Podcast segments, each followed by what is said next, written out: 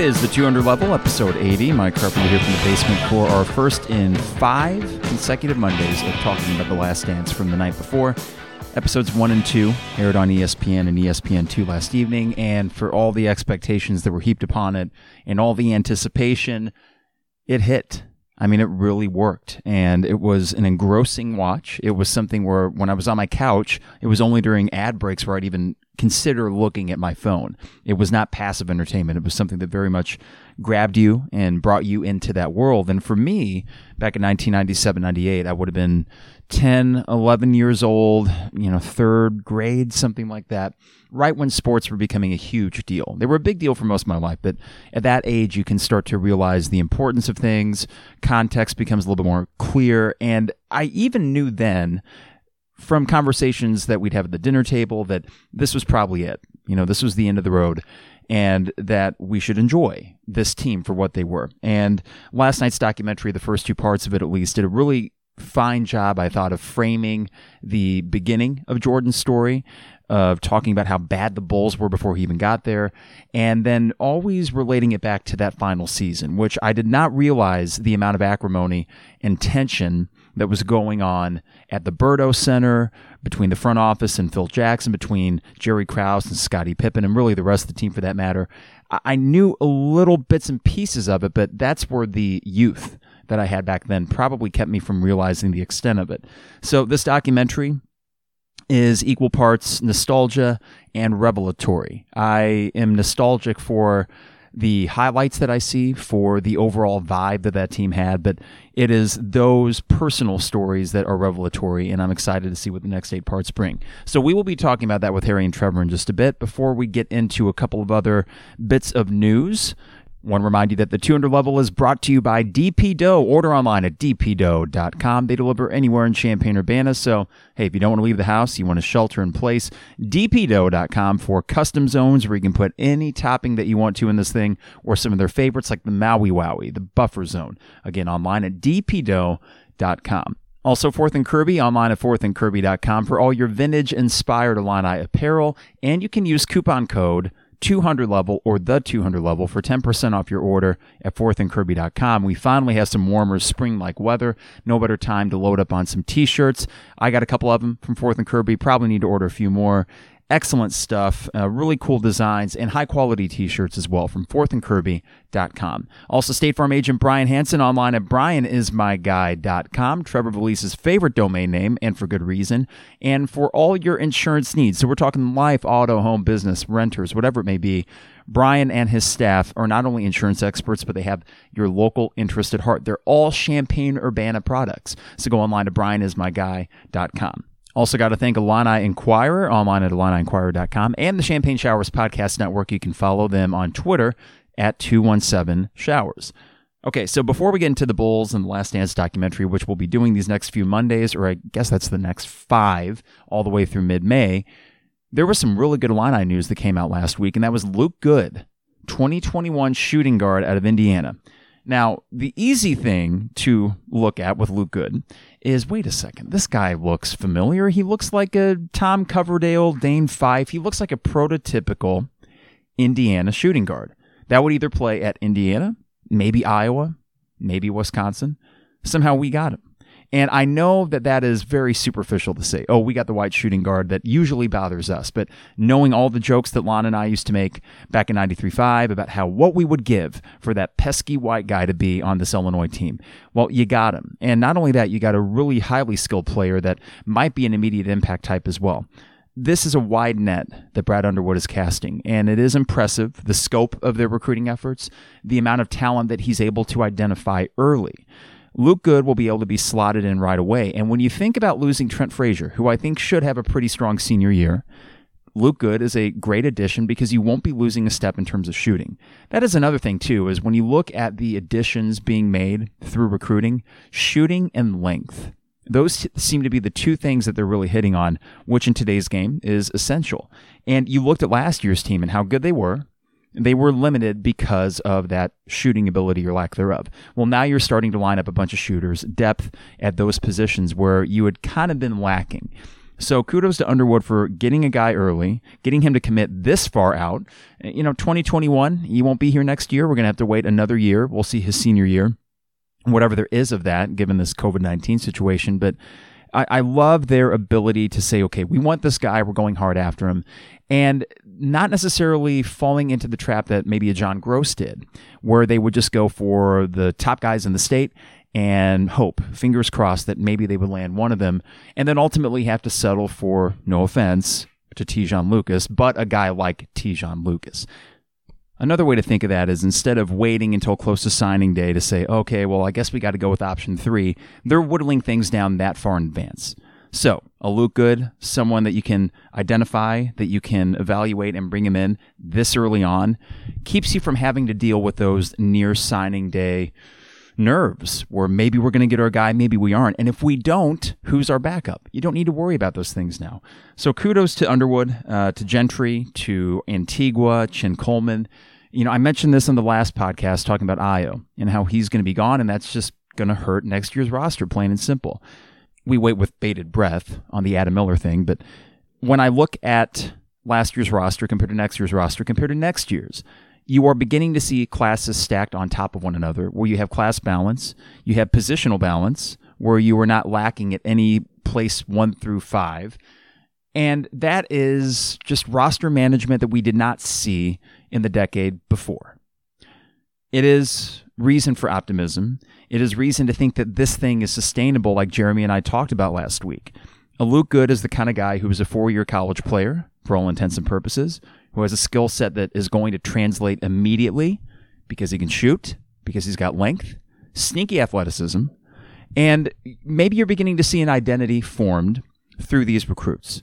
What I'm noticing, shooters. That's one. Two is length. And then when you think about Underwood when he came in here and all the you know hype about this offensive system that he runs and how high scoring they're going to be, ultimately whatever you saw last year, I think that was the aberration. With an offense that was much more downhill, uh, they kind of had to get to the basket for layups because they couldn't shoot. And yet they still found their way to 21 wins, an impressive season by any measure. But that isn't necessarily the identity that Underwood would want to run the entire time here, and I get that. Kudos to him. He adapted with last year's roster when he figured out, well, they probably aren't the best shooting team in the world, but their strength was getting to the rim, and Kofi certainly helped with that.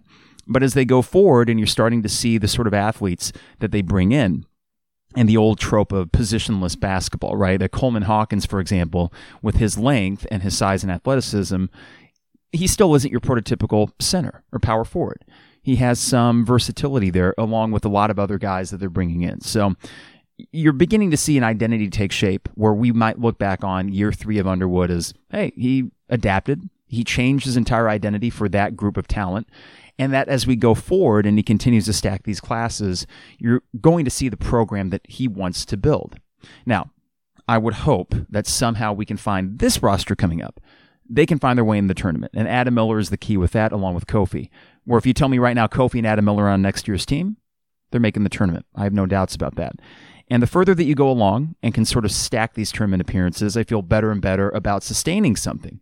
It was a conversation that I had with Kara as we were walking Rosie around campus last week talking about just sports in general, going to sporting events, and when would that happen again? Uh, what would that look like? And somehow got in the conversation of how you know I'm feel lucky and fortunate that the last sporting event that I attended for the foreseeable future was the Illinois Iowa game that my dad and I went to and how Illinois basketball season tickets, well, would that be something we would consider? And, you know, maybe, maybe not. Maybe we'll go in on a sort of group thing with my sister and my parents and figure out how to dole those tickets out.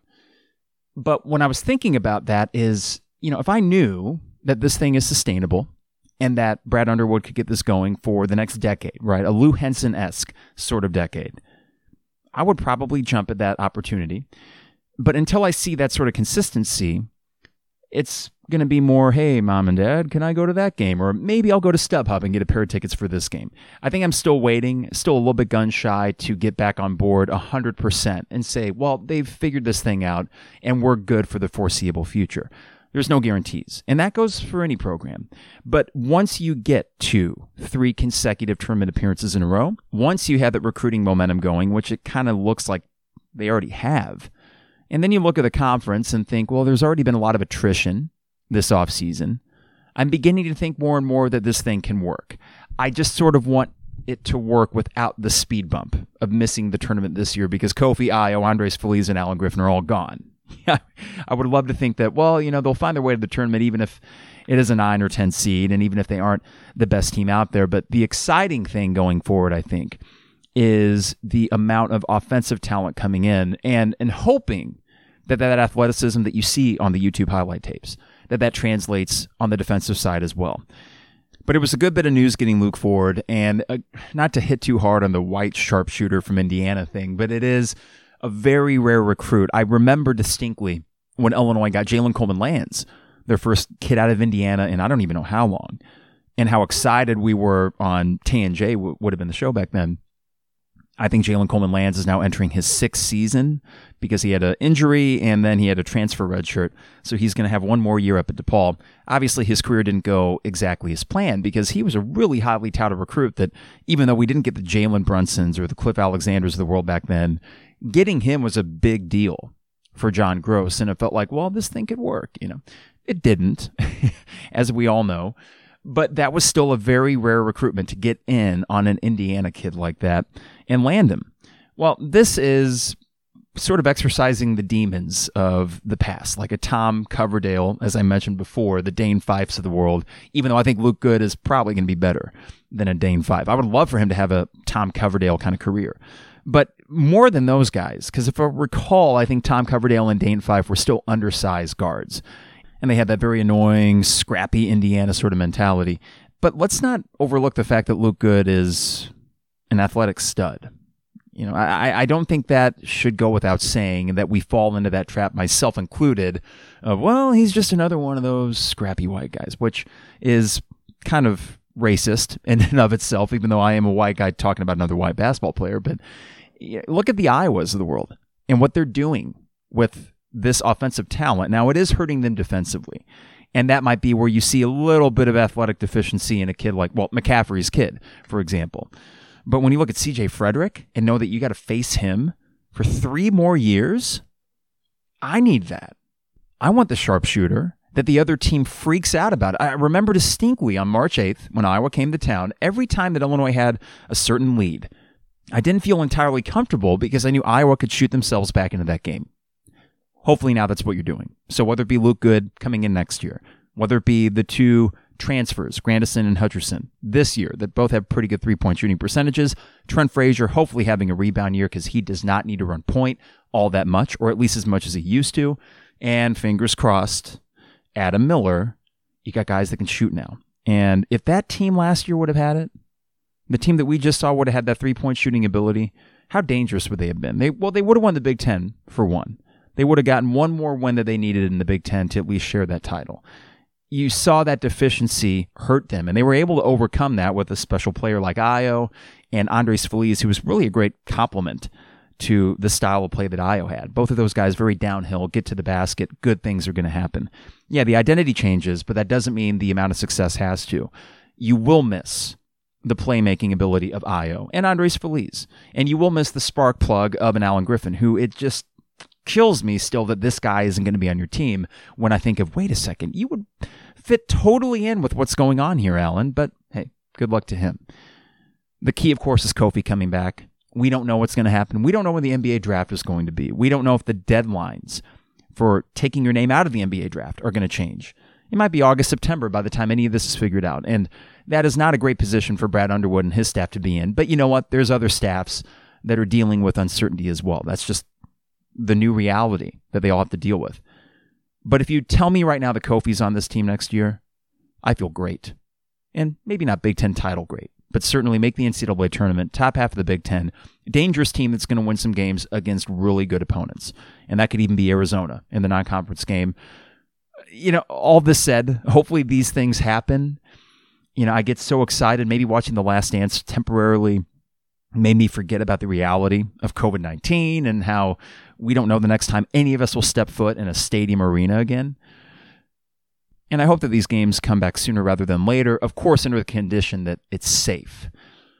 but I think that's what it was. Through this opening segment, I was talking like, well, we don't need to worry about that. And maybe that is the best way to operate is, well, these will come back. These games will be played. There will be an Illini basketball season, however that looks.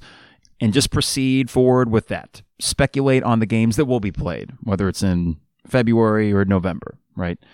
College football, that's a whole other deal. I know Josh Whitman's making the rounds today, and you'll be able to listen to, I think, the podcast on Jeremy Warner's show if you didn't catch it live. He was on Chicago Sports Radio talking about how, sure, the idea of not playing in front of fans is weird, talking about college football this year, but that everything's on the table, and it kind of needs to be. I don't know if they're going to get any games this fall. I think the spring schedule probably appears more and more likely, even though that would be one busy year for college football and you're really shortening the length of time between seasons, and that has a lot of unintended consequences, I'm sure.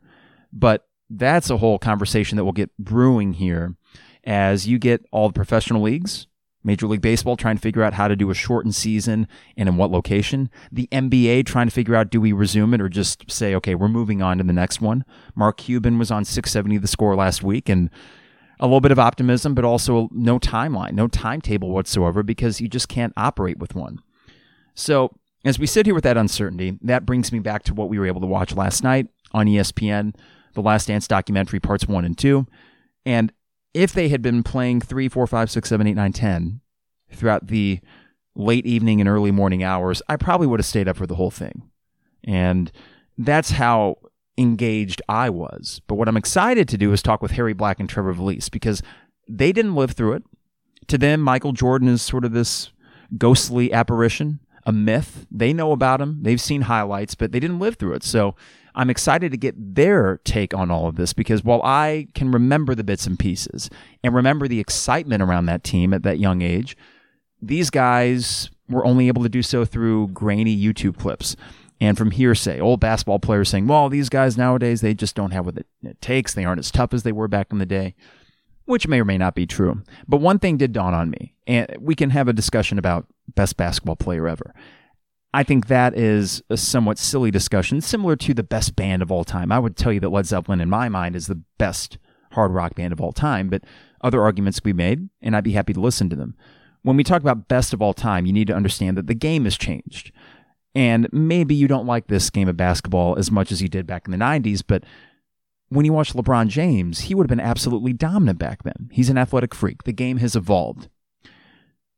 I know this, though. Michael Jordan was the best competitor of all time.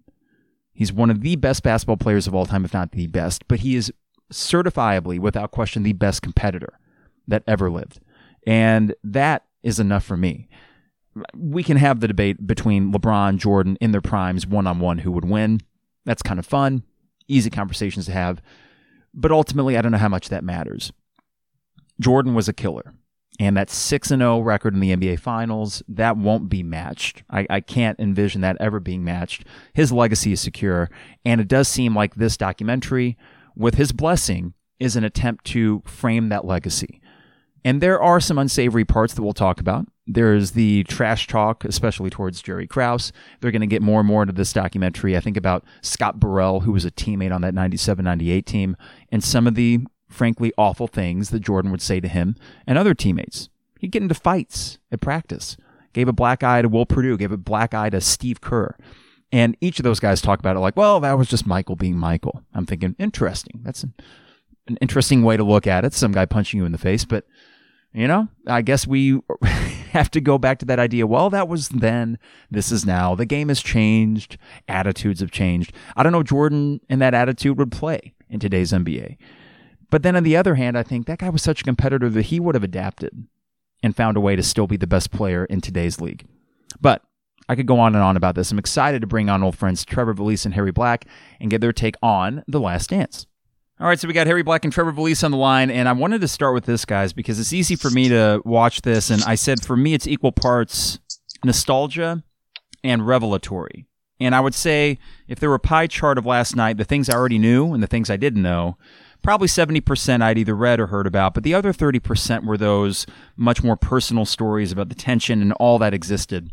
For you guys, though, having grown up post Jordan, what was the biggest takeaway and that could be a single anecdote, or that could be overall. Uh, and Harry, to start with you, the overall uh, vibe, I guess, that you got from it. My biggest thing that I was surprised with, and this might just be with me not having grown up, it's probably a little different from you guys having grown up as Chicago Bulls fans, you specifically, Carpet, and you, Trev. I know you're younger, but still having grown up as a Bulls fan, knowing of the mystique of Michael Jordan.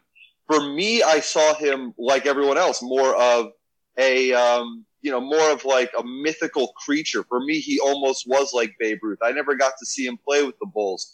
I was four when he retired. So for me, it was really the Kobe and Shaq era. That's who I grew up seeing play and dominating the NBA. So for me, what really surprised me the most was I had no idea that this 97 98 team struggled so mightily and had this much turmoil. For me, I always saw it as two clean, uh, two clean three peats. They won the first three early on and they won the second three. I just figured well, Jordan was probably getting old towards the end of his uh, of his career, and he decided, well, I've already I've already retired once. Let me uh, let me try to go out on top. If I do, that's great. If I don't, then you know I'm going to retire anyway. I didn't know that it was that he had that much left in the tank. And you see, like in that game against the Clippers, he was still just as dominant as he had been throughout his entire career. He probably could have played for another couple of years because you see well, it was probably like three or four years later when he joined the uh, joined the Wizards. He wasn't the same player, but you could probably see. And I don't want to put everything on uh, on on Jerry Krause, but it really does seem like from the documentary that he kind of broke apart that team that had won three in a row. And if maybe they had maybe just gotten along a little bit better and been able to play nice, I mean, who knows if you don't win a fourth straight, especially in a shortened season like the strike uh, season was the next. That year. might have helped them, if anything, though, because their age. I think about Jordan, and you mentioned he was still pretty much at the top of his game, though cracks were beginning to appear. I think about yeah. how LeBron every now and then will have a season where maybe his points per game dips by a couple and his field goal percentage drops by five and people think, well, oh, you know, the cracks are beginning to show. And then just like that, he comes back the next year better than ever. I think Jordan could have had a similar situation had he stuck it out. But um, you mentioned the struggles, Harry, and then Trevor, I want to get you on this. No, spoiler alert: the Bulls still finished sixty-two and twenty. So yeah, well, that means after the four and four start, which I forgot they struggled out of the gate and lost their first four road games. That means after that they were fifty-eight and sixteen which is pretty ludicrous. For and then I looked good. at their roster; they were old. That was an old team, and I I remember that being a narrative that year. But I looked at the the median age; I think was thirty two or thirty three on that team. So Trevor, you're watching it, and um, judging by the text, you were pretty engrossed in the two hours of of documentary we saw last night. So similar to Harry, the same question: What kind of stuck out to you the most?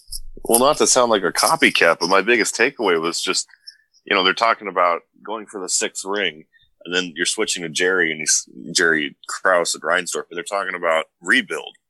And it's like, what?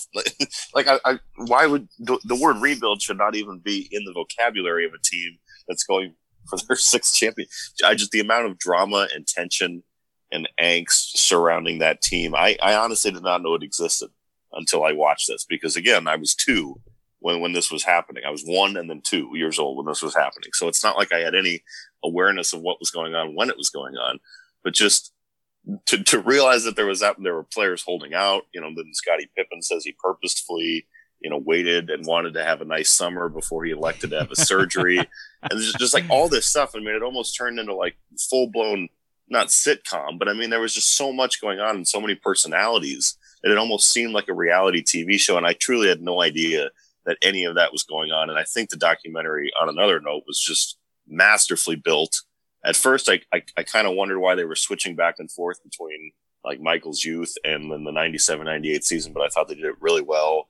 Uh, I thought the storytelling was great, and I was just fully enthralled in it from from start to finish. Yeah, we'll get to the structure in a bit, but you mentioned Scottie talk not getting that surgery he elected to wait until the season started, and in his just very chill Arkansas drawl, my favorite line of many great lines on the night was, you know, I wasn't gonna, I can't say the word, but I wasn't gonna mess up my summer. And one of, I think, uh, seven or eight F words that got dropped in that thing. And I know that Jordan was he was honest about it. He said, you know, it was selfish. He he he he supported Scottie, but at the same time, he's out there struggling through the first month of the season and carrying that team as he did in the Clippers game. But uh, the Jerry Krause dynamic seems to be the biggest thing in the first two episodes. So let's just launch right into that. First, with his relationship with Phil Jackson. And Harry, imagine a situation in which Jerry Krause says, All right, you're back, Phil. But it doesn't matter if you're going 82 and 0. This is your this is your last year. I I mean in in the history of sports egos getting in the way of a good thing, that strikes me the most. And we don't know the conversations those two may have had behind closed doors, but Phil Jackson uh, doesn't strike me as someone that would maybe verbally berate somebody. So I'm wondering where that all began in the first place and how you could tell a guy that had won five championships, I don't care what you do, you're gone. I mean, it, it kind of, it, it really shows that at the end of the day, it had nothing to do with what was going on with, um, with what he was doing on the court. And, and the thing that I kind of thought back to was I had been told once that Abbott and Costello did not get along off uh, off stage. Like like they had this great um, this great act together. They're two of the funniest guys back in the day, but off the stage they just absolutely couldn't stand each other. Um, I similar to like say maybe Carp for you from a musician standpoint, the uh, the police they hate each other, right? I think they all hate each reason. other. They can't they can't stand one another. And they at the do? end of the mm-hmm. yeah, I think so. And oh. at the end of the day, it um you know we can sit here and say that's ridiculous. You have this amazing thing going on the court. You have one of the best teams of all time, one of the most dominant decades of any sport, the 1990s Bulls. But we can't really put ourselves in those shoes and say just put it to just put it to the side and try to you know keep on going forward. Because when you can't stand someone that much it really doesn't matter what they do on the court because you're looking at it saying hey from a Krause's point of view he had the power to be able to say you're gone after this year. I don't care what you do. And you know for him to say that it must have just gotten to a point where a little bit of it probably is ego getting in the way, him thinking, hey, I can do this without you, and maybe that shouldn't be the reason. But it also probably was a little bit, I just can't stand being around you anymore. And I know probably the same goes for you, for me. So while he said that to uh, to Phil Jackson, if you go 82 and 0, it doesn't matter, you're out of here. It probably was a little bit mutual. It wasn't, and like you could see that as soon as Jackson got that information, he said, "Okay, I'm out of here." After this season. It's not like he put up much of a fight. So you could tell they were probably pretty much done with one another after that. Yeah, and with Phil, he had even said, I think in the second part of the documentary, that either Phil or someone that knew Phil said that seven years in his mind was sort of the shelf life at any particular stop. And the same thing happened with the Lakers, where Phil was not there for an eternity. He won his championships, and then he said, All right, I've kind of run my course at this spot.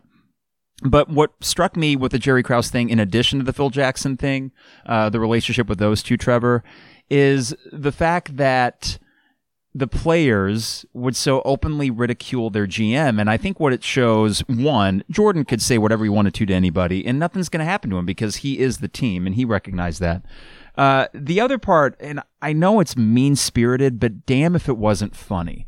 And this is, I think, me, Trevor, falling into that trap of idolization, of looking at Michael Jordan saying, well, he's the greatest competitor of all time. And sometimes you, these guys are just jerks to other people. I mean, it was truly mean what he would do to Krause, but the documentary gave enough context where it's understandable. Oh God, it was hilarious. First of all, his jokes and constantly just calling him like a fat little guy. Um, they said, what did they say? His nickname was Crumbs. The players called him Crumbs because he'd start eating muffins and drip crumbs all over himself. I want to go back to the very first minute of the documentary where Jerry Reinsdorf is sitting there and he goes, uh, Jerry asked me to be the GM. First of all, that's kind of weird. Guy out of left field just asks to be the GM. Mm-hmm. So I asked around the league and everybody said he was poison and don't touch him. Then they cut to the next shot and he's shaking his hand and saying, welcome to the Bulls. like, it's like, did you not take in any of the advice you just heard? Obviously not. I, I couldn't tell how remorseful Reinsdorf was in hindsight. It seemed like at not times very. he was trying to. It seemed like at times he was trying to, you know, back up Krause, and then at times he sort of admitted that that that he had to, you know, like when he sat down separately with Phil and separately with Michael and tried to explain things to them. So I, I wasn't I wasn't very clear on how uh, remorseful he was for originally hiring Jerry, but I just had to laugh when it said don't touch him. He's poison. That's the advice he got from everyone. And then the next shot was him shaking hands with him and introducing him. Yeah. well, here's the thing about Reinsdorf. We just saw this within the last month, right? And they finally pulled the trigger and they hired a new GM or a new basketball, you know, director of basketball operations and GM, new front office for the Bulls, finally, after all these years. But the biggest problem that Reinsdorf has had with the Bulls and the White Sox is his, his undying loyalty to people that maybe don't deserve it. But then I say that and it's like, well, wait a second. You know, Jerry Krause, for all his faults, he didn't draft Jordan. That's true. But he did pull the trade to get Scottie Pippen. He did bring in Horace Grant. He made the trade that actually benefited that roster in trading away Charles Oakley, who was well liked in that locker room for a center, which they needed in Bill Cartwright. And I think of the other acquisitions, whether it be B.J. Armstrong, good draft pick, Toni Kukoc, uh, when guys out of Europe were not necessarily hot commodities. He made a lot of good moves and is overall a good GM. So I guess Harry does his ego and personality get clearly it got in the way of his ability to do his job longer. But he still won six titles as a GM. So I just find myself torn about his legacy. It is weird because if you look at the job, like you said, Carp, what he had to do as a GM is put together a team that can go out there and win. And I mean, you look at it, yeah, he didn't take Jordan. But after he brought in the pieces, a lot of people say, well, Jordan never won anything without Scottie Pippen. Jerry Krause brought in Scottie Pippen. So he obviously has a lot to do with that dynasty. He said organizations win dynasty or uh, organizations win championships. Single players don't win championships. Single people don't win championships. And there's truth to that. If you don't have Krause, you you don't win six championships. I don't think you might win one or two because yeah, you do have Michael Jordan. He is the best player of all time. Uh, if you don't have Phil Jackson, you don't win six. If you don't have Jordan, you don't win six. You needed all three of them in there. I personally believe because they each played their role. Jordan was the greatest player of all time. Jackson probably the greatest coach uh, of all time. Definitely was the perfect. Um, I don't think foil is the right word, but best compliment to Jordan because he implemented that offense no one had ever seen the triangle. And then Krause put them all together. And while it didn't work long term, I don't think you call it a failure on any uh, on any kind of scale. Even like a failure as far as the relationship between uh, between Jerry Krause and the rest of the Bulls organization because they were able to stand each other for 12 years, even if it wasn't maybe all peaches and cream for most of that. You know, I I, I really wish he were alive to be interviewed by this. By the way, yes, that would have been fun. I, do you think he would have actually done it? I yeah, think I think he so. would have. I think so. And the, you know, back to the thing about ego. Think of all the guys that they got to talk in this. People with egos, they want to hear themselves speak and they want to get their side of the story out there. So I think Krause definitely would have. There was an mm-hmm. interview that I heard on 670. Dan Bernstein, he's doing a show solo now, and he had Terry Boers on last Thursday or Friday and Boers and Bernstein each covered the Bulls for significant periods of time during this title run. And Boers had a conversation with Jerry Krause maybe in the late 2000s uh, at a White Sox game. And he said it went on for three hours and he didn't take any notes, but he said Jerry, when you were one on one, could be one of the most likable guys around. And I think they mentioned this in the first five minutes of the documentary that he suffered from little man syndrome. And you you just you can look at his physicality, right? He's five foot four, maybe stumpy little guy, surrounded by these Adonises like Michael Jordan, six foot six, totally fit. And it, it just felt like some schoolyard kind of stuff. And it's amazing to me that these guys, even in the midst of all that success, couldn't seem to pull themselves out of things that you would do when you were 12 years old. And maybe that's an athletics issue. I don't think it's specific to athletics, though. I think you could find that in any environment where um, a lot of these people in power positions, part of what drives them is the fact that their entire lives they've been the little guy. They've been inferior. So they have this weird drive to become the leader of something. So I could watch a whole documentary on Jerry Krause. And I do think that the one missing ingredient to this is the unfortunate uh, fact that he's not really on camera except for you know stock footage from back in the day. Well, it was funny too because Jordan, there was a the little bit where he was talking about how his dad always belittled him and said, you know, made fun of him, said he wasn't as athletic as his brother. And I'm thinking like there's sort of this weird parallel as to what Jordan's dad did to him and then what Jordan turned around and started doing to Jerry. Not that Jerry was, you know, the same type of situation because obviously he was, you know, not playing basketball at a competitive level ever. But there was sort of this weird. It, it was very interesting to see the parallels between, you know, MJ as a child talking about getting berated by all of his brothers and his mm-hmm. dad a lot, and then you see him sort of not necessarily turn into that, but to a certain extent, he becomes that sort of you know badass guy who can say anything he wants to anybody, and he just the way he says anything somehow just commands the room to the point where I'm just sitting there in awe of any joke, any own, any any even just a death glare at somebody. I'm like, holy crap! Just Michael Jordan is just such a polarizing guy. Here's what I said in the opening segment. And I want to get your guys' thoughts on this. The argument about best basketball player ever, because the game is constantly evolving, is always going to be tricky. I'll always say Jordan, uh, but I understand the argument for LeBron, even though he has won three titles to Jordan six. But you know th- those debates will go on forever. But in terms well, LeBron's of not done either yet. That's true. And but here's here's where I thought, oh, this is the edge that Jordan will have against anybody. Best competitor of all time. And we could maybe say any sport. Yeah. You know, it's one thing to be the best, and certainly LeBron James of his generation is far and away the best player in the in the world. But the question or the the knock on him was always, well, does he have that same sort of competitive fire as Jordan?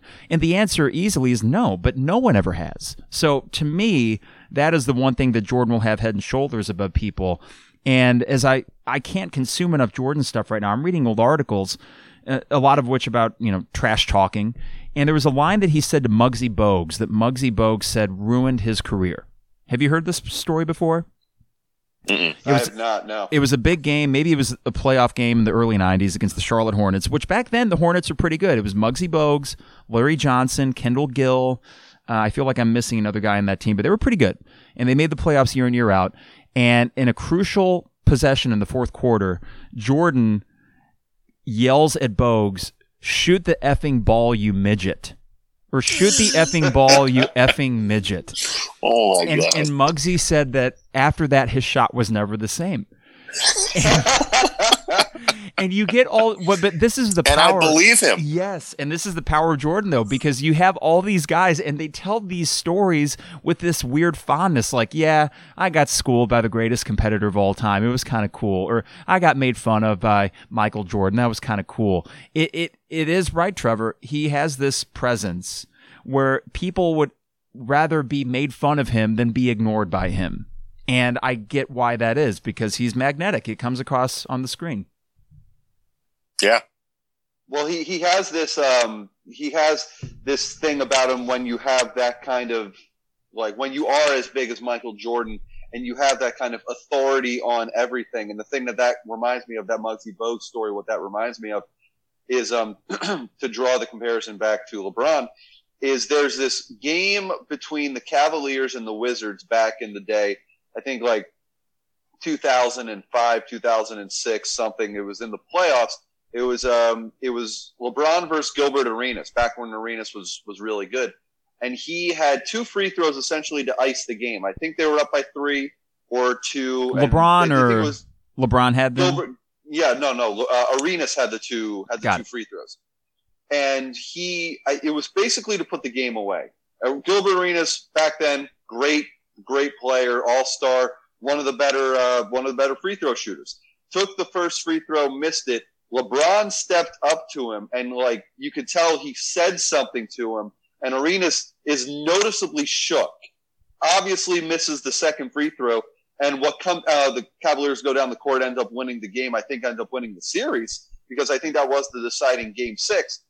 And afterwards what had come out is that LeBron stepped up to him and said if you miss this shot you're never going to be able to live it down. Or or something like that or you're or uh, you better make this shot or you'll you'll never forget it. And when someone of that kind of authority gets into your head, they're big enough to make you think, "Oh my God! If they're saying this, it is absolutely true." They they have. Ju- you are defeated before you even take the shot. It's the same thing that happened with uh, with Muggsy Bogues. What happened with Arenas? Uh, yeah, and uh, the gamesmanship. There was something I saw last week when they replayed the Masters and Tiger Woods win last last year, where there were still images of Tiger because they were groups of three instead of just two because they had to get everybody in before the storms came. That's why they teed off at like nine in the morning. And in his group, he was facing two other guys at the top of the leaderboard, and Tiger would shoot his shot. And then before even waiting for the other guy to shoot his shot, he would just walk right up to his ball, where basically he was in the sight line of the two guys that still had yet to shoot. So they would have to look at, oh, wait, there's Tiger in his red top and his black pants on a Masters Sunday. Ah, damn it. Like, it just total gamesmanship where one of the guys that was in that group tried to strike up a conversation with Tiger on the 10th hole. He, he Tony Finau, I think was the guy's name. And he said, I figured I'd be nice. Like, hey, Tiger, you know, how, how are the kids doing? And Tiger was like, fine. And they just walked away. And and he was kind of shook by that because he thought, oh damn, that's right, he's the greatest competitor in golf history. So with Jordan and all these stories, more of which are going to come out. There's a Scott Burrell story that I guess is going to be in this documentary that's totally ruthless. But same thing, Scott Burrell talks about it now with this weird kind of fondness. And Jordan, at one point in this documentary, in an episode coming up, I think says something along the lines of, you know, I all this all these things I said to my teammates, I never asked anything of them that I wouldn't effing ask of myself. Which first off, I think Jordan masterfully places the F word when for maximum poignancy. When he really wants to make a point, he saves those F words. Just like the headache quote was great. Oh God, great quote. Yeah, yeah. So the early Bulls days, I thought episode one got into that. They framed it how bad that franchise was indoor soccer team is outdrawing the Bulls at Chicago Stadium. They had, you know, video footage of Bulls teams from 82 and 83 playing in front of hundreds of people at Chicago Stadium. And to me, the one quote that just exudes the swagger that he had back then, he was asked about his transition to the pros, and he said, Yeah, it's been easy. yeah, that, and, that absolutely blew my mind because, I mean, you talk to absolutely anybody else they always say, yeah, there's a little bit of time getting used to going from college to the NBA or, or college to any professional sport. And it's not like they asked him it and he said, everyone told me it would be hard, but this is actually really easy. He said it, it was complete honesty. It was, so how's your transition been? Oh, it's been easy. You know, I've been just been doing basically everything that I, I think, did he say it's been easy or did he say, how is it, or like, how's it been compared? He said, oh, it's been the same. I forget something like between those two to show that in his mind he was he was essentially letting everyone know that he can dominate the NBA this early on at the same ease as he was able to do so at UNC. Yeah, I think I wrote down "It's been easy" in quotes. I got I got a whole little iPhone notepad of stuff from yesterday, and that part of I think yesterday there were a lot of highlights from it, but framing where that franchise was and how indifferent the city was to it. And this kid comes in and immediately makes himself the alpha dog on that team. They get into the story where it's a road game, and Jordan's like, "Well, where is everybody?" You know, he wants to find some of his teammates, maybe hang yeah. out or something. And he knocks on a door, and he can hear someone behind the door say, wait, wait, "Who is it? Who is it?" And he goes inside, and you know, just a cocaine paradise and you know whores and coke and whatever and, and the the term the bulls traveling cocaine circus there's a great story that uh, terry boers had on thursday on 670 where he was covering that team and I forget the name of the individual that had a significant cocaine problem. It was well known, but he went to rehab. He got out of rehab he joins the team on a road trip and he buys everyone a drink in the hotel lobby. And Terry Boers goes up and says, Hey, you know, should, should, are you sure you should be doing that? You know, you just got out of rehab. And the guy was like, Yeah, the doc says it's okay. You know, just avoid the coke. And that these guys back then, the, the 80s NBA in general had developed this reputation for just total decadence, with cocaine use, and they sort of develop a bad reputation. So Jordan comes in and, along with Bird and Magic, kind of revitalizes the game in the '80s when it was not just in Chicago but elsewhere. It was getting, you know, the NBA was not all that pop, especially compared to now, was not all that popular there in that little stretch in the mid '80s. Well, yeah, I work with um, I work with this kid. The kid, he's older than me, but I work with this guy. He's a big NBA fan, and he had told me that that uh, that Jordan kind of bridged the gap between uh, the Bill Russell versus uh, Jerry West uh, dominance that was the NBA back in the '60s Then you go through the 70s and some of the 80s up until uh, really started to get better with with uh, with with Magic Johnson and Larry uh, Larry Bird, and then obviously by the time Jordan was there, it was better. But there was a time there when the NBA was seen as it's kind of falling apart. The the, uh, the competition isn't as good. There's competition from the ABA. A lot of the players are, are being up, you know, kind of uh, poached away by the ABA, and the players that are in the NBA are are cokeheads. I, it, so it certainly had a bad reputation. That was kind of brought even more so to light by the documentary yesterday. And I know this this is not fair at all, but I just the only thought I thought when and I texted you guys when Jordan goes in there, sees everything that's going on, and decides, no, I'm just going to go back to my room. I'm not going to be drinking. And I'm not going to be uh, snorting coke. I'm not going to be doing any of that stuff. And then it shows him making his bed and cleaning his dishes. I just think, what a nerd! Yeah, but then this guy. then that's juxtaposed against the fact that all of his interview segments, he has a lit cigar and a full glass of scotch. So this clearly. And I don't know if they're going to get into this or not, but some of the conspiracy theories, like the flu game in 97, the conspiracy theory with that was that it wasn't the flu, that he was just massively hungover. Now, that's never been verified, but there was a series in 1993 against the Knicks where the night before a loss at Madison Square Garden, Jordan had been seen at 4 a.m. at an Atlantic City casino, super drunk, gambling, you know, because they will get into his gambling here. So it is interesting how early on he was kind of the prude. And then he just he has voracious appetites, gambling being a big one, but the guy loves his cigars and the guy loves his, I presume, loves his booze because he was pretty well known for knocking him back.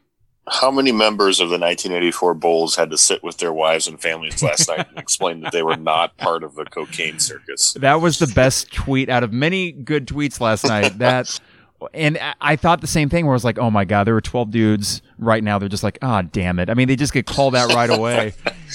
Uh, well, you're, you're sitting there, you're watching out with your family, like you said, Trevor. Sweetie, I promise that wasn't me. Jim, there was 12 people on that team. Are you telling me that you weren't one of the 12 that was in that room right then? yeah, I, I love the context with which episode one gave for the early Jordan career. And you mentioned this, Trevor, the structure of it. I think I was in the same boat maybe 40 minutes into the first episode where I thought, well, okay, we're jumping back and forth. But then they tied in beautifully where by the end of episode one, we've covered his childhood, we've covered UNC and the draft, and now we're back to the very beginning of that 97 98 season where they're in Paris and France. Uh, Scott, let's go to episode two because Scottie Pippen back in the day I've always sort of liked the uh, Cory Bradford being an example. Frank Williams is great, but Cory Bradford, he was my favorite guy in that team.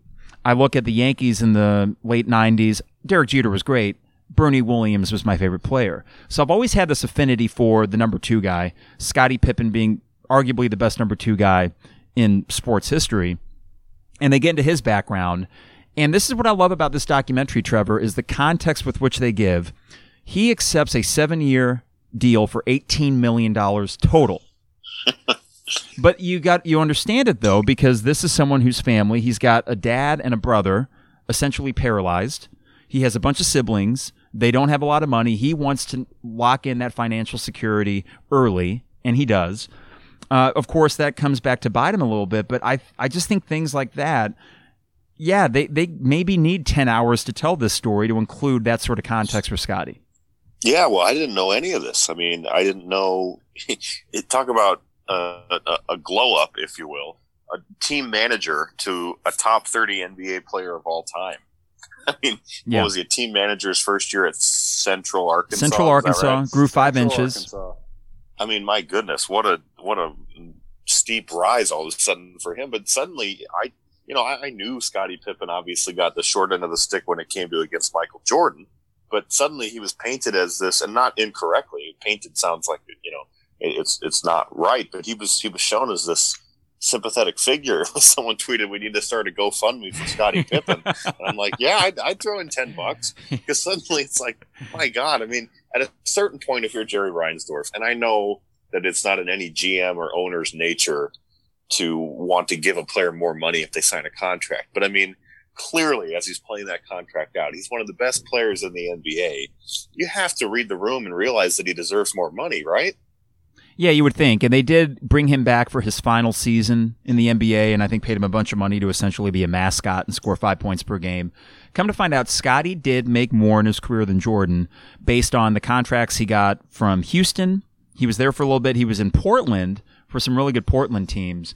But, you know, I remember in the post Jordan, uh, the post Bulls run for Scottie that uh, the number two guy for Hakeem Olajuwon or for Rasheed Wallace for whatever reason, well, for obvious reasons, I guess, that didn't quite pack the same punch. It didn't feel like the Scottie of old. Um, but you're right. It, it, it was amazing how within 10 minutes, you have the sympathy for a guy that still made $130 million that decided to elect to not have a surgery and put his team in a really bad position for the first 35, 40 games of the year, then demands a trade – I remember dinner conversations with my family about will Scottie or won't Scottie be on this team.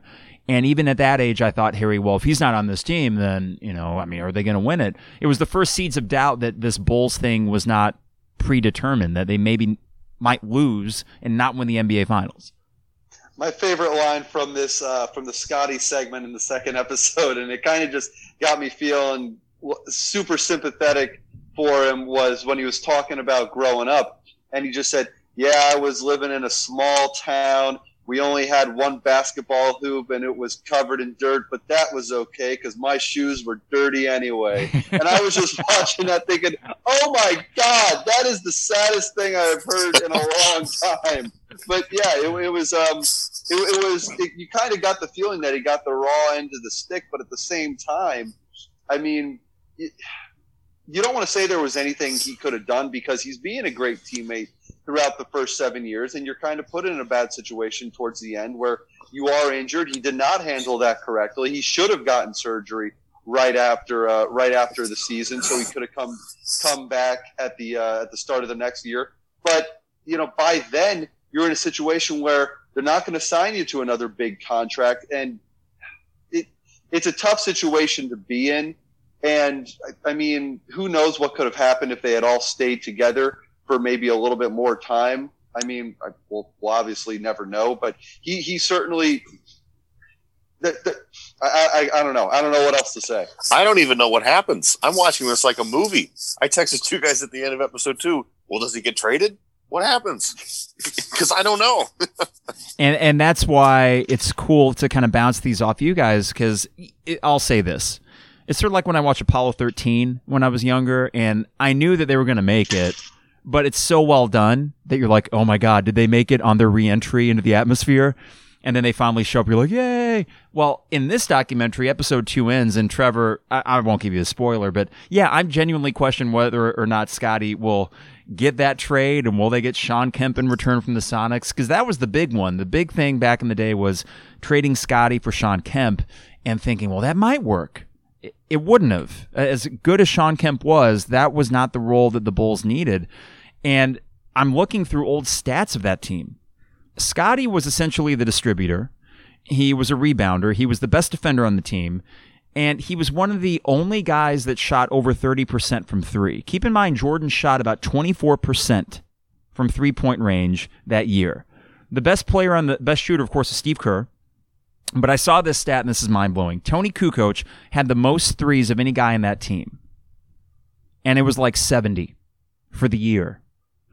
It, it was, a, and I know it was a different game, but Scottie occasionally he would make that three, and that team sorely needed it because I there were finals and there were uh, final scores in that playoff run of like 88 to 84 in an NBA game and it, it, was just a brutal game sometimes. That offense for the Bulls, as good as that defense was, that offense could really suck. And Dennis Rodman wasn't going to do anything for you offensively. Luke Longley was limited, so you really did need him. And uh, I thought more like Luke Shortly. he did it. uh, let's see here. W- oh, go ahead, Trevor. I will, sorry. I will say though quickly. Can you imagine if I'm trying to think of a comp. I mean, Klay Thompson is just a comp because he's the number two on the Warriors, but he's not the second best player in the league. Could you imagine though if reports came out today that Klay Thompson was just sitting on the back of the bus, just cussing out, berating his owner left and right. I mean, he would get absolutely murdered in the media for something like that. Yeah, I wonder if back then there was this sort of unspoken thing, sort of how presidential reporters back in the early 60s knew that John F. Kennedy was having affairs left and right and they didn't say anything about it. And I wonder if during this run for the Bulls, as powerful as they were, if you're a beat reporter and you want access from the biggest athletes on the planet, you aren't going to be writing about how, oh yeah, on the bus, Scottie Pippen's calling Jerry Krause crumbs and making fun of his weight and poking his belly. You know, that wouldn't probably go over very well. So I. I'm picturing Scottie just going up to him and poking his belly. yeah. It reminds me of The Simpsons where Homer's telling Marge about how all the all the guys at the plant love him, and that they rub his bald head and that they poke his belly, and she's like, "That doesn't sound like they like like you at all." so we're two episodes in. I'm trying to think of any other notes that I took from this. Uh, they do get into the Bulls Celtics series of '86. Now I was texting with my dad throughout the documentary last night, and I think that was a big moment for sort of casual fans realizing that this Jordan guy was more than a rookie phenom. The whole story about that second season, immediate adversity. I think it's the third game of the year. He breaks his foot. And then behind the back of the team, again, something that if you did this now, you would get absolutely scorched for it. Behind Yep. the team's back, he starts playing five on five basketball, rehabbing himself. And then he comes back, and this flips back again to the Jerry Krause, what the hell, dude? They play a game in Indiana. They need the win to make the playoffs. And they keep that time limit of 14 minutes so tight that he can't play the extra 30 seconds to be out there for the last possession of the game. John Paxson gets the game winning shot. They make the playoffs. And then it was that Bulls Celtics series where people realize, okay, this kid is probably the best player in the game, not just you know, a good young player, but the best in the game. I, I thought that the interviews with Larry Bird and Danny Ainge and those Celtics guys were uh, enlightening because I didn't know what the arrival moment for Jordan was. Well, again, it was kind of like a movie for me. I didn't know either when he scored. What did he score in the first game? 49? 40, 49. yeah. Okay, so the second game is starting up, and when Larry Bird says, and we had no idea what was about to hit us, and I'm going, well, I wonder what he scored. Like, I, I truly didn't know any of this. And I think, was it Larry Bird who said that it wasn't Michael Jordan on the court? That was God and Michael Jordan's body. And kudos to Larry Bird. He had said that exact quote right after the game. So he he remembered that quote and then he brought it back for the documentary, which I'm sure the filmmakers So- appreciated. But Someone tweeted that, so Larry Bird thinks that even God couldn't beat the Celtics in a, in a playoff series. Essentially, that's how good that Celtics team was. And think about oh, this. they were stacked. and not just stacked, but they were stacked with seven footers. So you got Bill Walton, Robert Parish, Kevin McHale, and then you have Larry Bird, Dennis Johnson, Danny Ainge to round it all out. I think they won the title that year. And you know the those interviews, the story with uh, Danny Ainge and Michael Jordan going for golf between games one and two. This brought up something because I know that a lot of current players get sort of maligned for being buddy buddy with one another. Well, here back in 1986, you got this old guard of NBA players that are playing golf. And I know it was on their off day and everything, and I'm sure they talk trash, but you know, these guys, there's a there's a fraternal thing that's always existed in the NBA. So I I do feel like in the modern NBA, it's a little bit unfair when these guys get criticized for being friends with one another, that they don't hate each other's guts. When I'm thinking, well, back in the day, they probably didn't hate each other's guts all that much. Well, yeah, I mean, we just kind of think they do because we look at, you know, there's more, there's more rivalries back in the day back then because you think of the NBA, the big rivalries you think about are, um, are Lakers Celtics and then obviously the Bulls and the Pistons. And I wouldn't imagine that they got along too well off the court, but it, it, for the most part, for the most part, a lot of times these guys, I mean, it, it is a fraternity. You are only spending so much time during the season with players on your own team, and then maybe during your off day or maybe in, uh, on travel days when you do see the other team, you can kind of relate to people on the other team, and, and it's nice to have someone who's going through similar um, similar situations to to you are, and obviously NBA players are going through the same uh, same kind of routine, same schedule as other NBA players. So it really we like to think that it's so much more buddy buddy these days because it's more visible to us by social media. But I think it's been like that for a long time. Now I want to flip this back around because I just talked about how some of these guys are Oh, sorry. Knocked my mixer loose. There we go. I uh, want to turn this back around, though, because the other side of that is how these NBA players. Um, I don't want to go old man yells at cloud here. Okay. I don't want to turn into that, but for a second, I will. Where load management is a common conversation that we have. Kawhi Leonard is very conscientious about it. I'm only going to play X amount of games and make sure that I'm ready for the playoffs. And I get it because winning a championship, that's the most important thing. But I just found that contrasted with Jordan insisting that he come back in a somewhat risky fashion, the 90 10 split that the doctors gave him. Well, 90% you're going to be fine, 10% you break your foot again, and you are never the same. Uh, so I just thought that the immediate thought that I had was the load management conversation, and that if there is an argument that these old dudes, the Charles Barkleys and the Michael Jordans of the world have against these younger guys, is that back in the day that was not a thing. So I don't know if you guys thought. I mean, this yeah. is probably well. The one thing that I would say to that is you got to look at it with a couple of, of things in mind. One, and this one probably does play a big big role, is that Jordan, like we've said, is the ultimate competitor. Could you see? Him? Uh, can you see someone that we're going to try to put on a similar uh, pedestal? Uh, Kobe Bryant. Can you see him doing that early on his career? Probably not. Also, Jordan was in his second year. He was a kid. He wasn't someone who had established himself as this um, as this greatest player in the league yet. He still wanted to get out there as much as he could and go out and play as much as he could. Also, his team was playing for something at that point. It was towards the end of the year and he was feeling healthy. So there's a lot of things where you draw comparisons between him and uh, and say a guy who is vocal about load management like Kawhi Leonard, who is healthy, but it's early on in the season. He's already established himself as one of the more valuable assets in the NBA. And um, and and just you know the last thing I think you would put on on um, you know kind of rounding this all together is that it is a slightly different era in which we play. But I think all those things before that last point kind of, at least for me, make it more obvious that it's not it's not so crazy. It's not a direct um, comparison because there are there are different factors between what he was going through and what a guy like Kawhi is going through as far as his load management now. Because also we talk about uh, you know we're talking about that. At least I don't remember any instances where, uh, say, a guy like LeBron in his second year was demanding to have his uh, his time, his um his load management games, or Kobe or Kawhi or any players that are big time in the NBA now. Do you guys feel like it lessens? I don't know how to put this. In other words, Kawhi Leonard was still the best player in the league and won a title despite being able to take 30% of the year off, essentially.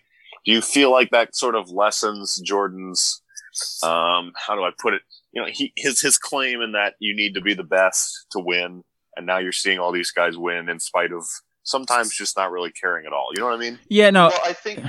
Go ahead, Harry. I think, I think it's a different game now, obviously, with all the super teams, but also when he said that, when he said you have to be the best to win, and I'm not going to obviously try to, you know, change what he's saying, but I think what he was saying in I guess I am going to do that. But I guess what he was saying was more so not you have to be the best to win, but you have to play as much as you can and be the best you can to be the best player in the world. Like sure. Jordan didn't Jordan didn't want to be the best player in the game year in year out. He wanted to be the greatest player of all time, and that's that's the mindset he brought with it. And, you know, when you want to do that, you don't take any days off. You do absolutely everything you can. And maybe he's looking at it saying now, guys like Kawhi, they're great players. They're champions. They're going to, I mean, Kawhi's a two time league, M- or not league MVP, but NBA finals MVP.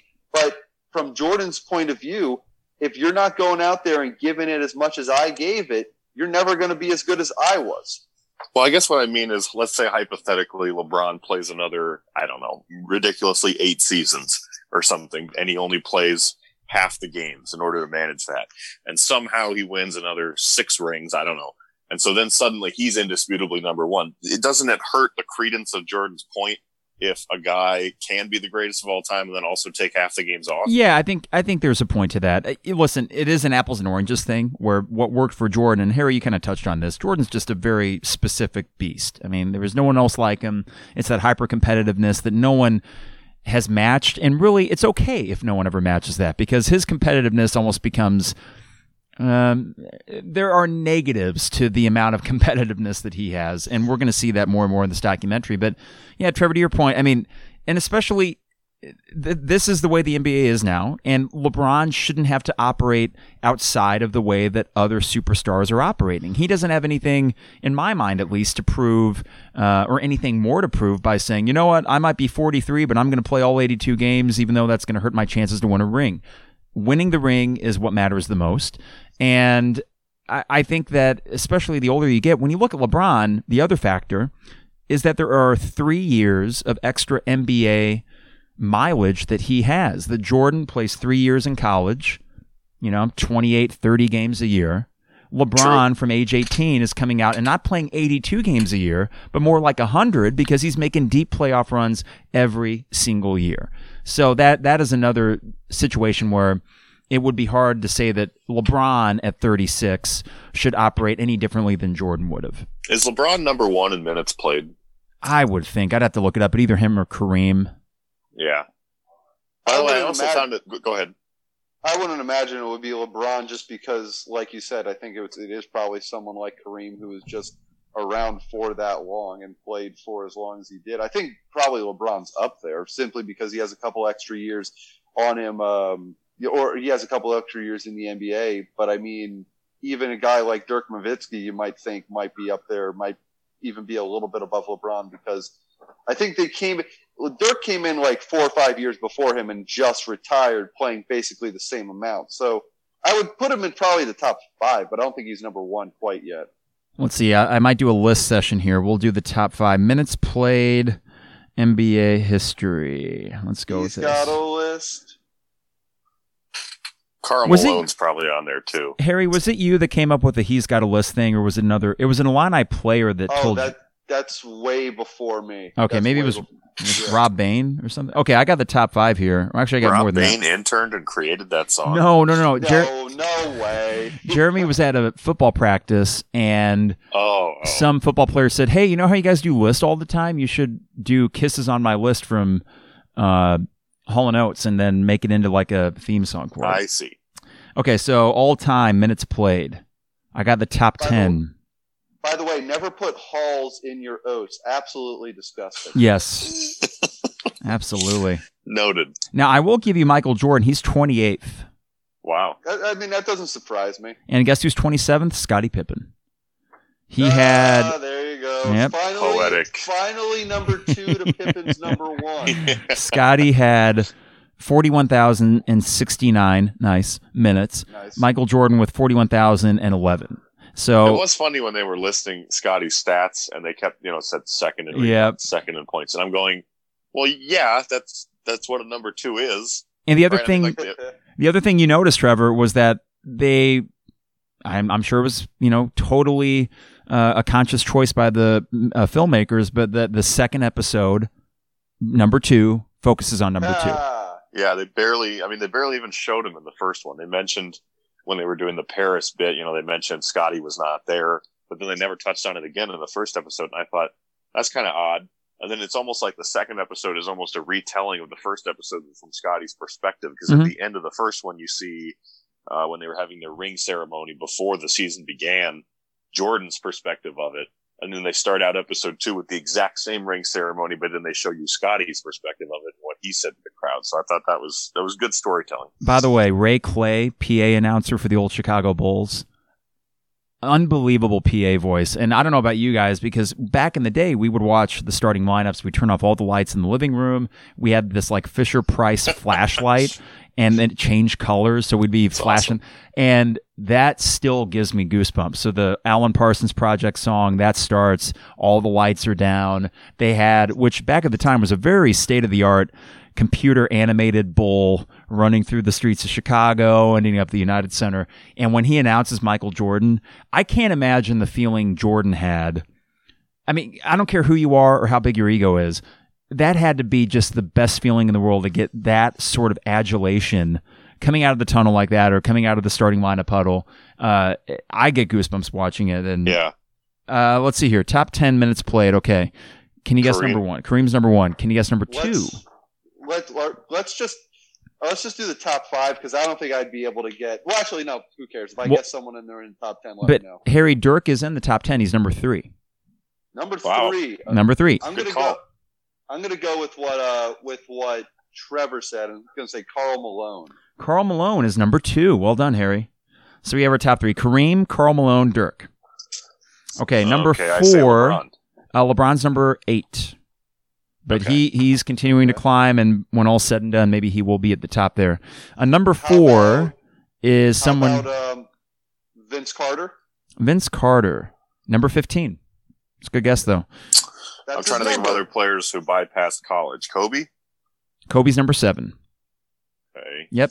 Kevin Garnett. Then number four. Okay. Number five is How a very good point guard from the Chris late Paul? '90s, early 2000s, who we sometimes forget about. Oh, Jason Kidd.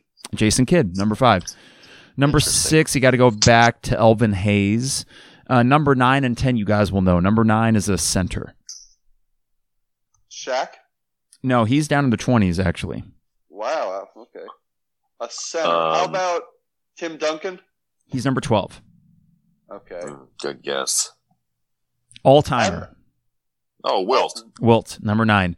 Number 10, point guard, who was a teammate of someone else in the top 10. John Stockton. You got it. John Stockton, that's your top 10. Reggie Huh. Miller's at 11, just outside. I would not have guessed that Jason Kidd and Kevin Garnett were in the top five. Yeah, Jason Kidd is one of those guys that probably didn't help. He played for the Nets and the Mavs. That's just because you know they aren't they are not franchises that typically get a lot of pub, but he had a long career. Hey guys, don't forget that Brad Underwood thinks Mark Smith is the next Jason Kidd. There you go. hey, well, I thought he was the next Dee Brown, so me and him are in the same boat. you you ever Touche. think about you ever think about players the ones that always come to my mind and it's i guess it's kind of funny that they played for the same team but jason kidd played for the mavs before the nets and after the nets i think he actually played for the nets more than he played or no for the mavs more than he played for the nets but you never think about that and the other one is um you know uh, steve nash steve nash played for the for the mavericks before he played for the Suns, and it wasn't until he went to the Suns that he became this like superstar. But he was still a great player with the Mavericks. There's it's it's weird. There's these players where you, you almost tell yourself, "Wow, I forgot they were on this team." Absolutely. Like Tracy, Yeah. Tracy McGrady played for the Raptors. Joe Johnson played for the Celtics. I did not Huh. remember that about Joe Johnson. Yeah, he started with the Celtics. That is a name that really? is underappreciated almost. Joe Johnson. He had a really good NBA career, but that's You the thing, the though. Hawks, Joe Johnson? Yeah. yeah. hmm Okay. But that's the thing, though, is that I think about the NBA post Jordan, and this is where I know I'm not alone in this. When that all ended in '98, you had the strike that didn't help.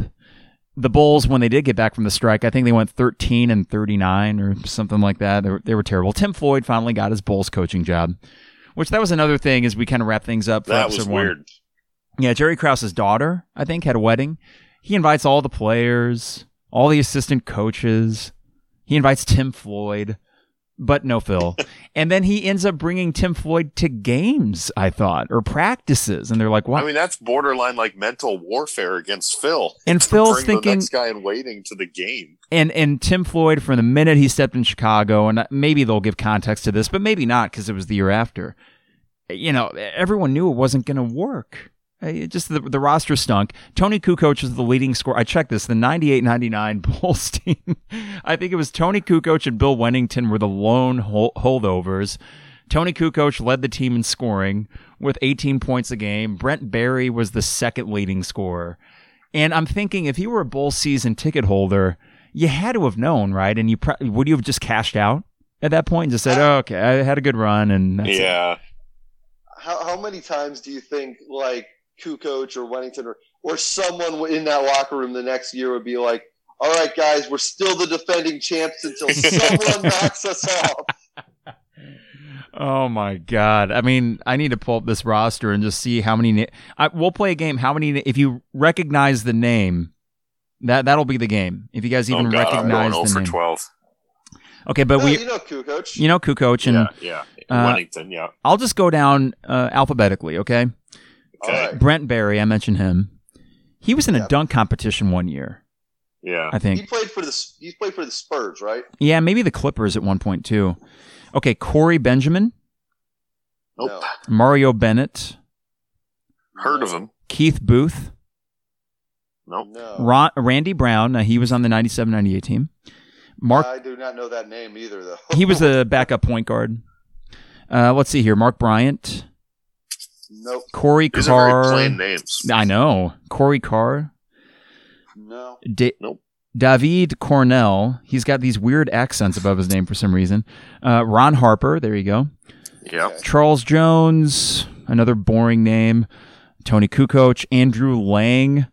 Here's my favorite, though. Sounds like a fake name. Rusty LaRue. And then he got Dickey Simpkins and Bill Wennington, who were both on the 97 98 team. So you came back. I remember there's a great joke from Norm Macdonald on a weekend update. And it was after all the Bulls had left. And he's like, Well, the Bulls dynasty appears to be over, but no worries, Bulls fans. As long as Steve Kerr averages 63 points a game, you'll be able to defend your title with a four-peat or something like that. and it was for me, as a young fan, that was it. I kind of tuned out until the baby Bulls of, you know, 04, 05, the Kirk Hinrich and the Chris Duhon teams that made a couple playoffs. But that the NBA at that point went into this weird period of transition where you did have Kobe and Shaq that they got things going for the Lakers, but the Allen Iversons of the world, people began to similar to the 80s say, well, it's just a cocaine uh, bunch of thugs, which you know there's a lot of um, unsavory racial undertones with something like that. But it seemed like in the late 90s, early 2000s, people started to turn on the NBA because, well, there's too many tattoos and, oh, these guys, they play street ball. And it's like, well, I don't know, man. Allen Iverson was a lot of fun to watch. And those Lakers teams were a lot of fun to watch. And the Spurs had some really damn good teams back then, too. Yeah. I mean, Personally, I- I, I- find that more marketable than not. But go ahead. Mm-hmm. Yeah, I mean, I, you talk about Allen Iverson. They did an entire 30 for 30 on him. He was maybe one of the most influential players in the NBA because he was one of the first ones that really brought that that uh, street ball style of play to the NBA, where it was him and uh, and Tracy McGrady, uh, J- Jason Williams. Uh, what was he? White Chocolate. chocolate, I think. Yeah, the so these guys that just kind of brought this uh, this new flavor of, of playing to the NBA that I mean, I definitely appeal to a younger generation. And you get to a point where that might have even trickled into where we are now, where the most popular sport among uh, among the younger generations isn't necessarily going to be uh, baseball or the NFL. I mean, the NFL is still the biggest sport in America, but when you talk to a lot of kids around, say, um, Andrew's age, Andrew Tay, what did they love? They love the NBA, and you can probably say that may have started back with um, back with the early 2000s with guys bringing that street ball style of play to the NBA. The sixth graders, it's the NBA. And it's not even so much they have a favorite team. It's always conversations about, well, LeBron or Kevin Durant or Steph Curry, or, you know, they get in these conversations about all the stars, of which there are many. Uh, to wrap a bow on this, you mentioned, we mentioned Allen Iverson and Harry the 30 for 30, which was a really good 30 for 30. I mean, they all are pretty damn good, but that was one of the, Oh yeah, that was one that kind of gets forgotten about. And the producer of The Last Dance, as he was approaching Jordan, he had an outline written for an eight episode documentary series. He had a personal note just saying how meaningful it would be to make this thing. And he had his credits on it. And one of them was the Allen Iverson 30 for 30. So Jordan's going through the list of this guy's achievements and he's like, hmm, you did the Allen Iverson 30 for 30? And the producer, he's like, oh no, is that bad? And he's like, uh, yeah, yeah, that was one of mine. And Jordan's like, I love that little guy. And he's like, all right, cool, let's do it. And it was he he thinks the producer that that Allen Iverson 30 for 30 was part of what pushed Jordan to think, oh well, this guy, yeah, he, he makes good stuff. So let's go ahead and do this. And then here we are, three and a half years later, from the start of when they did this, in the aftermath of the Cavs winning the NBA Finals, where I think Jordan was probably thinking about his legacy more than ever before. Yeah, I find that interesting that he chose at that moment to decide to do it. All right, boys. Well, that is episode. Uh, well, episodes. What are they? Parts or episodes? How did they frame that yesterday? Episode one, episode two, I think it was. Uh, I think it was episode. Yeah. and no subtitles or anything. They just say one, two. So we got three and four next week. Three is going to be about Dennis Rodman. Not sure what four is going to be about. They had a sneak peek about the Robin thing that's all over Twitter. They had it on SportsCenter last night. So we'll get into this each Monday as these episodes air. I got to admit, in the absence of live sports, I'm I would have been excited about this documentary series anyways, but that's only heightened because we don't have live sports to latch on to. So it felt like last night there was a big game that's tipped off at 8 8 p.m. and when it started, I was glued to the couch and totally into it. I, I think that Rodman is as deep on the roster as I want to go as far as getting an entire episode dedicated to themselves. I don't need to see episode seven about the life Dickey and Simpkins? of Ron Harper or Toni Kukoc. I just don't care that much. Toni Kukoc's upbringing in Croatia. That doesn't interest you? no, do they even have film of that? I don't. even, I don't even know. Those, even those stock like little videos of them like showing a video of a uh, of some abandoned basketball court in uh, the frozen tundra of Croatia. Do They have one of those. That's a whole separate ten-hour documentary. I just imagine this sort of rags to riches stories. Because so Scottie Pippen, similarly, he li- he grows up in a dirt poor town in Arkansas with the dirty hoop, and he's got holes in his shoes, and you know this sort of like little Charles Dickens story. And then you got Toni Kukoc in the frozen tundra of Croatia, having to wear ice skates on his family's bas- ice covered basketball court. And uh, it just seems like some of these stories, the Pippen one in particular, is such a you got to be kidding me team manager, grows five inches. These are like tall tales that you, it. Uh, uh, Ah, tall, grows five up. Yeah, tall. Or, he Jor- did it. or Jordan, the whole thing about you know, well, he did make the varsity team his sophomore year, and of course, in hindsight, we say how. But then they actually talked. It, just all these things that I remember growing up, uh, especially about Jordan, and it just adds to the legend. So it is good to get a more humanistic side and to this story and add all the context to it. And but at the end of the day, as human as these guys are, you know, Jordan, Pippen, these guys are still badass athletes. So it's like they can humanize them all they want, but I think that ultimately this thing is only going to grow the legend. Yeah, I mean, this we're talking about, or at least Jordan was talking about, how he's worried that this documentary is going to make people not like. Yeah, him. right. Um, I mean, the first thing I'm thinking is, well, that's probably going to start to stem from his competitiveness. You saw a little bit of a sneak preview of that with him, you know, yelling at guys, telling them they need to get their, you know, what together, and how that one guy was saying, "Hey, can I get a hug?" after they won some who cares game over in Paris, and he's just going, "Doesn't count. It doesn't matter." And I mean, at least if that if that's what he's worried about for people not liking him, then I don't think he has anything to worry about because he's basically just showing how he is a competitor and how he's going to do anything and absolutely everything he needs to win as much as he can. Yeah, people like that. I don't think people are going to hold it against him. Who would be the least interesting player to profile for a ten-hour documentary? I mean, Rusty LaRue was also on the 97-98 team, so you could go with like Rusty we're talking LaRue. like maybe five minutes of content that you have to stretch into ten hours. They will get uh, the Scott Burrell thing, but that's going to be interesting because of how mean Jordan was. Because Burrell was the new guy on the team, and he did that with any first year player for the Bulls. Uh, let's see. I, I mean, Bill Wennington, nice guy. He got a few interview segments there. Okay. Dickey Simpkins, I remember even at a young age being like, God, whenever he was on the court, I thought, what does he do? He's just a six foot nine guy who gets. There like- it is, Dickey Simpkins. Dickey Simpkins, a ten-hour documentary. what does he do? Why are you out there? they have an all-star studded cast, including you know Bill Clinton. He's like, uh, I don't remember him, and then Barack, Obama. Barack Obama, former Dickey Simpkins fan. but Barack Obama is so diplomatic. He'd probably say something like, "Well, well, um, uh, Dickey Simpkins, he uh, was a I can't do a Barack Obama impression, but a, a valuable contributor to the uh, to the championship. Let me be clear. that wasn't bad. that was wasn't bad pretty good. all. That was a hell of a lot better than mine. Uh, yeah. you know, there were, that's the thing about good teams. I mean, you can go back to the 0405 Illini, a Nick Smith documentary, even though that would be kind of interesting because he looked so freaking miserable that year. But every good you have- team has these also ran nothing guys at the end of the bench. Do you have players on your on uh, not just basketball teams, but players that you have held had on your um, on your favorite teams in any sport that every time they are out there, every time without fail, you're just thinking, what? Nothing personal, but why are you still on this team? The Eagles had these running backs back in the day. They had this one running back, Eldra Buckley.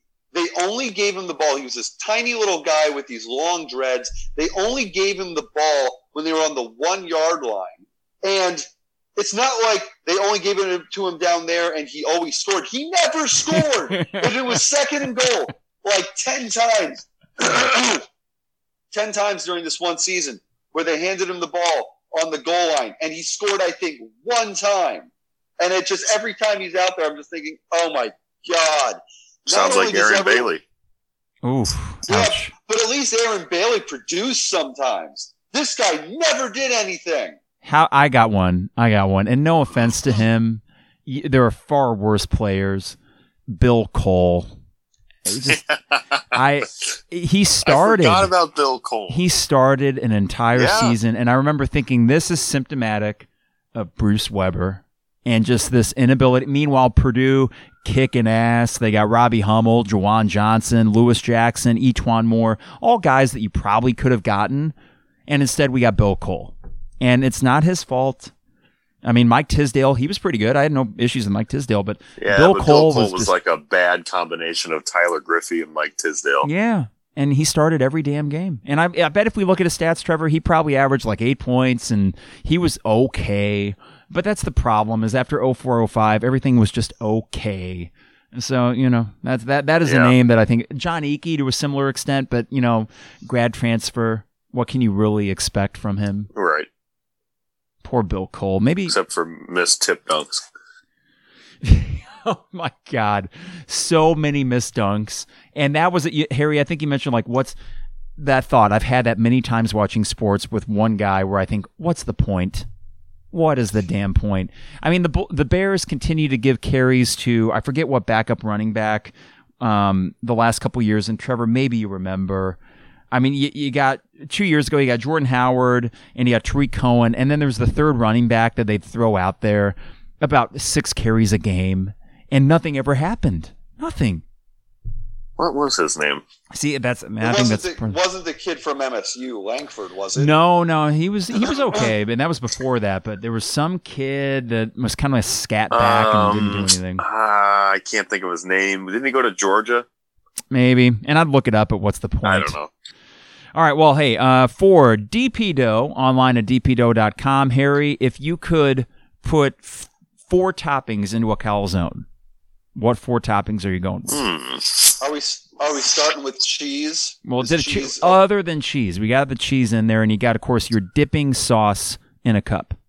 Oh, there you go. If I could go with any four things accoutrement to my calzone, I'd probably go with some. Hmm, you know what? Let's let's go pepperoni. Um, I know that's lame, but I can't. I mean, I, it's it's awesome. I'll go pepperoni, Let's go some jalapenos. Ooh. Let's mm. go maybe maybe a little bit of uh, a little bit of ground beef, and um, let's see. I'm, I'm, I'm, apparently going really really kind of spicy Italian this way. Uh, if I'm doing those three, then let's finish it off with some uh, finish it off with some mushrooms. Okay, good to get some vegetables in there. Huh. What would you put? What would you put in your calzone, Trevor? Because I would probably I was just going go with... like the chicken route, like chicken, yeah. bacon, onion, and some hot sauce. Well, whatever hey, you hey, choose. Whoa, whoa, whoa. I'm taking hot sauce. That's not a topping. Oh. That's not oh. a topping. Okay, well, yeah. anywho, whatever you want in your calzone, dpdough.com. Also, Fourth and Kirby online at fourthandkirby.com. Coupon code 200 level. That's the 200 level or 200 level gets you 10% off your order at fourthandkirby.com. And then, of course, there is Trevor's favorite domain name. BrianIsMyGuy.com. For all your insurance needs, life, auto, home, renters, business, you name it. And these are all Champaign Urbana products, so they have your local interest at heart. BrianIsMyGuy.com. Okay, guys, appreciate it. We'll get back together next Monday for episodes three and four. Episode three, certain to be entertaining with a lot of Dennis Rodman. Episode four, whatever that's about. But so far, so good. And it at least gives me something on Sunday nights that I can look forward to in the absence of sports. Well, we've got also, the NFL draft this week, too. Oh, God, that's just right. I was going to say that. Yep. When is that, Thursday? Thursday. Okay. Rounds one and two Thursday, and then the rest on Friday? I think it's just one. Okay. Isn't it just one? Although that might be different. I don't know. I know in the past it has been rounds one and then rounds two and three of the second day, and then I think okay. uh, four through seven. But it might be different with this whole. Um, so Friday would be the Bears' day. In, t- in Uh, yeah, no first round picks. pick. Because I think they got two in the second, one in the third, right? Maybe they'll go for another like tight that. end. Yeah, that'd be great. Just what God. they need. Ugh. All right. Well, uh, yeah, NFL draft that's snuck up, but I guess it is mid-April. Okay, Did, so did you see they released? Was it Trey Burton? And they said Yep. uh, they said Bears released veteran proven tight end Trey Burton, and I'm like, eh, I don't know about the veteran and proven. yeah, proven my ass. He did have the first year with the Bears was decent until he got hurt for something stupid, and then what, what was? He got he got hurt for something stupid, and then Zach Miller almost had his leg amputated. Oh. just all went downhill from there. Yeah. Well, I think that was the year before with Zach Miller, and if you would have had Zach Miller on that Bears team two years ago, healthy, ugh. I mean, he, he was a How good tight end. not trading away Greg Olson? Yeah. Well, there's that. There's that. Well, I mean, that one's always a double edged sword with me, and I hate that term because a double edged sword is just a sword. But with with Greg Olsen, with Greg Olsen, if you don't trade him away, you never get Brandon Marshall. So Yeah, No, where would Yeah. we be without Brandon Marshall? oh man. Hey, here's a name from the past. Devin Aromashodu. He wasn't bad. about him. And then there was Johnny Oh Knox, gosh, who literally Johnny got Knox, yeah. His back broken. I that was the most brutal NFL thing I've seen. I mean, the Zach Miller thing when he found out what happened to his leg and how damn near needed to be amputated. But Johnny Knox got. But there's a movie called Not Another Teen Movie. Have you seen that before? yeah, and you got I know the scene you're talking about. Yep. And the, the special needs kid is in the end zone. He catches the touchdown, and these two guys from opposite directions tackle him and just decapitate him from his abdomen. yeah. That movie is great. It's That pretty movie, good. Um, It is. I, that- I love the Naked Gun type parody movies. So, and I know that's more like scary movie and things, but yeah, not another teen movie is pretty good. Uh, our- Julius Peppers, yeah, yeah. Chris Conte. Oh, well, there. you know what? That's it. Let's end on that. That's the guy, Trevor. That no matter what he did, he was a really. Why is he? Why Yep. is he on the field? What does he Walking do? liability. A walking liability. Who somehow lasted another four or five years in the league uh, down in Tampa when Lovie was there too. w- I will say he did have one of the most beautiful interceptions I've ever Nope, seen. Though. nope, don't care. Against San Francisco, it was I pretty don't cool. care what you. s- I mean, Yeah. that was yeah, full extension. All right, boys. We'll see you next Monday. Sounds good. All right, Wish take he care. Fully extended against Aaron Rodgers. All right, Yeah. that's it. See you, Ah. Trevor. See you, Harry. All right. So always good catching up with Trevor and Harry here. Episode 80. 80 of the 200 level, which is crazy to think. And we will be here back every Monday with these Last Dance recaps. Coming up on Thursday, got an interview with Casey Boguslaw talking about baseball. Will we have it? What will it look like? And really just uh, exciting to talk with Casey, who was always one of the better interviews that we'd have on 93.5. And you talk about someone that knows his stuff, that would be Casey. So we will be back on Thursday with maybe some Illini news. I mean, we're kind of waiting for Adam Miller. Could be anything. College sports are going to have to figure out what they're going to do coming up, and uh, Casey Boguslaw as well. Until then, we will see you next time. It is the 200 level.